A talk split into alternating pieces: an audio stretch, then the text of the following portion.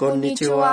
শ্রোতা বন্ধু কেমন আছেন সবাই সময় হলো রেডিও জাপান এনএচকে ওয়ার্ল্ডের সহজে জাপানি ভাষা অনুষ্ঠানের এতে আপনাদের সঙ্গে আছি আমি কামরুল ইসলাম আর আমি শারমিন সিদ্দিক ভুঁইয়া বন্ধুরা আসুন একসঙ্গে জাপানি ভাষা শেখা যাক আজ আমরা শিখব আঠারোতম পাঠ আজকের পাঠের মূল বাক্য হচ্ছে 道に迷ってしまいました。 পথ বা রাস্তা হারিয়ে ফেলেছি আমাদের এই আসরের প্রধান চরিত্র হচ্ছে থাইল্যান্ড থেকে আসা শিক্ষার্থী আন্না আন্না তার বন্ধু সাকুরা এবং রড্রিগোর সঙ্গে একটি বইয়ের দোকানে গিয়েছিল সেখান থেকে বের হওয়ার পর আন্না আর তাদেরকে খুঁজে পেল না আন্না কি করবে ভেবে পাচ্ছে না তাই সাকুরাকে সে ফোন করে সাহায্য চাইল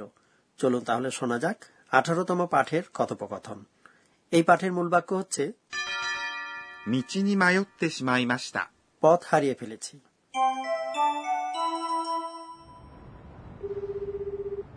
「もしもしさくらさん助けてください道に迷ってしまいました今どこ目の前に郵便局がありますわかったそこにいて এবার এসব কথাবার্তা ব্যাখ্যা করা যাক আন্না সাকুরাকে বলল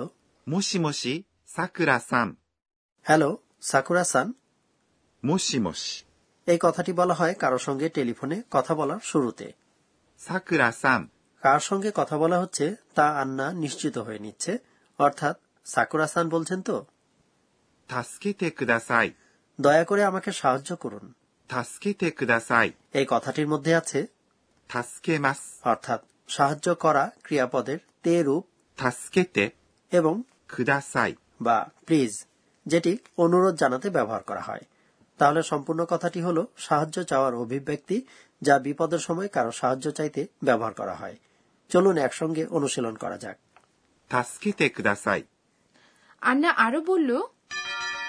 道に迷ってしまいました。 আমি রাস্তা হারিয়ে ফেলেছি এটাই হলো আজকের মূল বাক্য 道 অর্থ হলো পথ বা রাস্তা に হচ্ছে অভিমুখ বা অবস্থানবোধক পার্টিকেল 迷ってしまいました。 মানে হলো হারিয়ে ফেলেছি বা ফেলেছে ইত্যাদি 迷って、 কথাটি আসলে 迷います。 অর্থাৎ পথ বা রাস্তা হারানো ক্রিয়াপদের তে রূপ ক্রিয়ার তে রূপের পরে যদি しまいました。 বলা হয় তাহলে তার অর্থ দাঁড়ায় এই যে নিছক ঘটনাক্রমে বা অসতর্কভাবে ব্যাপারটি ঘটেছে বাংলায় যেমন আমরা বলি করে ফেলেছি ইত্যাদি তাহলে ক্রিয়ার তেরূপের সঙ্গে বলতে হবে সীমায় মাস্তা তাই তো হ্যাঁ তাই আসুন আজকের মূল বাক্য পথ হারিয়ে ফেলেছি কথাটি জাপানিতে অনুশীলন করা যাক লক্ষ্য রাখবেন মায়ত্তে কথাটি বলার সময় ত এর উচ্চারণ দিতে হবে 道に迷ってしまいました。 এবার শারমিন সান আপনার জন্য একটা প্রশ্ন 間違えます。 কথাটির অর্থ হলো ভুল করা যদি বলতে চান ভুল করে ফেলেছি তাহলে এটি জাপানিতে কি হবে চেষ্টা করে দেখি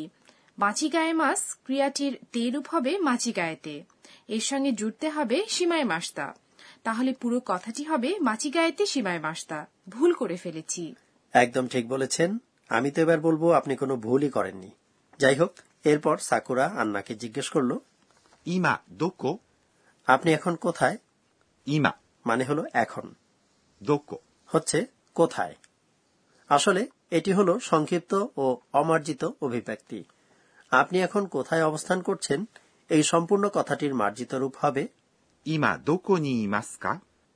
আন্না উত্তরে বলল 目の前に郵便局があります。 আমার সম্মুখে একটি ডাকঘর আছে 目、 হচ্ছে চোখ 前、 কথাটির অর্থ সম্মুখে সামনে আগে 目の前、 কথাটির অর্থ দাঁড়ালো চোখের সম্মুখে অর্থাৎ আমার সামনে নি পার্টিকেল দিয়ে অবস্থান প্রকাশ করা হচ্ছে 郵便局 মানে হলো ডাকঘর বা পোস্ট অফিস が এটি কর্তা নির্দেশক পার্টিকেল あります。 মানে হলো আছে বা রয়েছে বস্তুবাচক জিনিসের ক্ষেত্রে এটি প্রযোজ্য আচ্ছা পেছনে কথাটির জাপানি কি হবে পেছনে অর্থ হলো 後ろ、 সাকুরা উত্তরে বলল わかった、 বুঝতে পেরেছি わかった、 মানে বুঝতে পেরেছি এটি হলো わかります。 অর্থাৎ বোঝা ক্রিয়াপদের তা রূপ ক্রিয়াপদে তার রূপ দিয়ে ত তো বোঝায় অতীতকালের বা সম্পূর্ণ হয়ে যাওয়া ঘটনা তাই না ঠিক বলেছেন শারমিন সান আপনার মনে আছে তো কিভাবে ক্রিয়ার তারূপ গঠন করতে হয় ওয়াকারি মাস ক্রিয়াটির ক্ষেত্রে প্রথমে মাস সরিয়ে ফেলতে হবে এরপর মাস অংশের আগে যে সিলেবল আছে রি এটাকে কি করা যায় মাস অংশের আগের সিলেবল রি হলে তাও সরিয়ে ফেলতে হবে এবার জুড়ে দিন তয়ে তো আকার তা কাজেই এবার দাঁড়ালো ওয়াকাত্তা そこにいて、 যেখানে আছেন সেখানেই থাকুন বা আক্ষরিকভাবে সেখানে থাকুন そこに、 মানে ওইখানে ওই স্থানে সেখানে বা এক্ষেত্রে যেখানে আপনি আছেন সেখানে そこ、 হচ্ছে সেখানে ওই স্থান বা স্থানে এবং নি পার্টিকেল দিয়ে অবস্থান প্রকাশ করা হচ্ছে いて、 কথাটি います。 অর্থাৎ থাকা বা অবস্থান করা ক্রিয়াপদের তে রূপ এই রূপটি পেতে কেবল মাস বাদ দিয়ে তে যোগ করে নিলেই হলো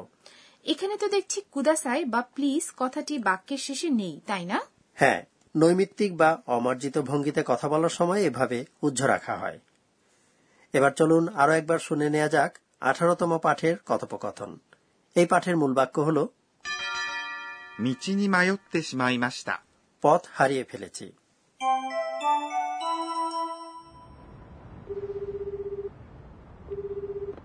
もしもし、さくらさん、助けてください。道に迷ってしまいました。今どこ目の前に郵便局があります。わかった。そこにいて。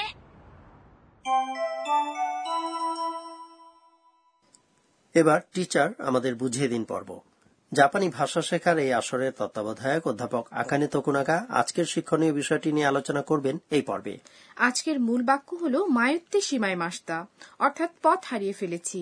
অনুগ্রহ করে সীমায় মাস্তা কথাটির ব্যবহার বিস্তারিতভাবে বুঝিয়ে দিন আসুন টিচারকে এ ব্যাপারে জিজ্ঞেস করা যাক 私が教えましょう টিচার বললেন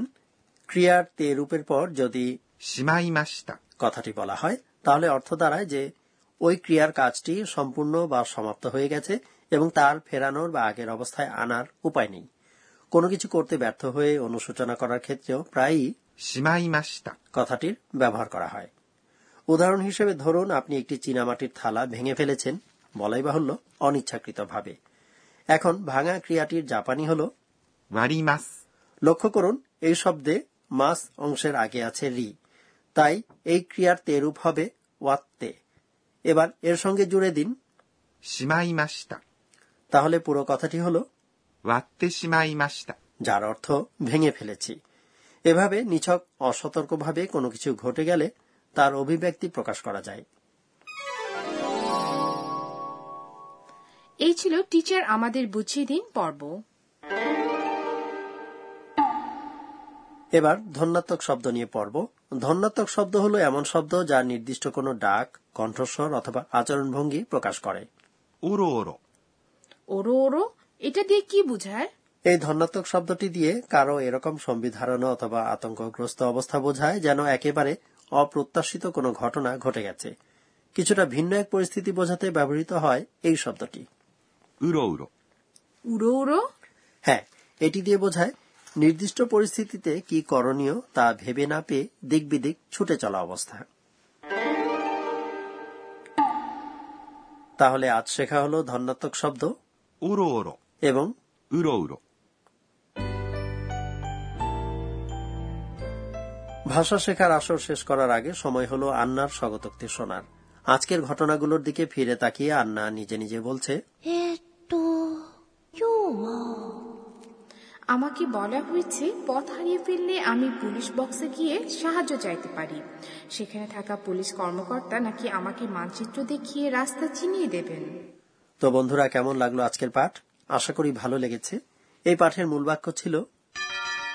道に迷ってしまいました。 পথ হারিয়ে ফেলেছি পথ হারিয়ে ফেলা আন্না কি আর তার বন্ধু সাকুরা আর রড্রিগোর দেখা আবার পাবে এটা জানবো আমরা ভাষা শেখার আগামী পর্বটিতে তাহলে আবার দেখা হবে মাতা ওয়াই সীমাসো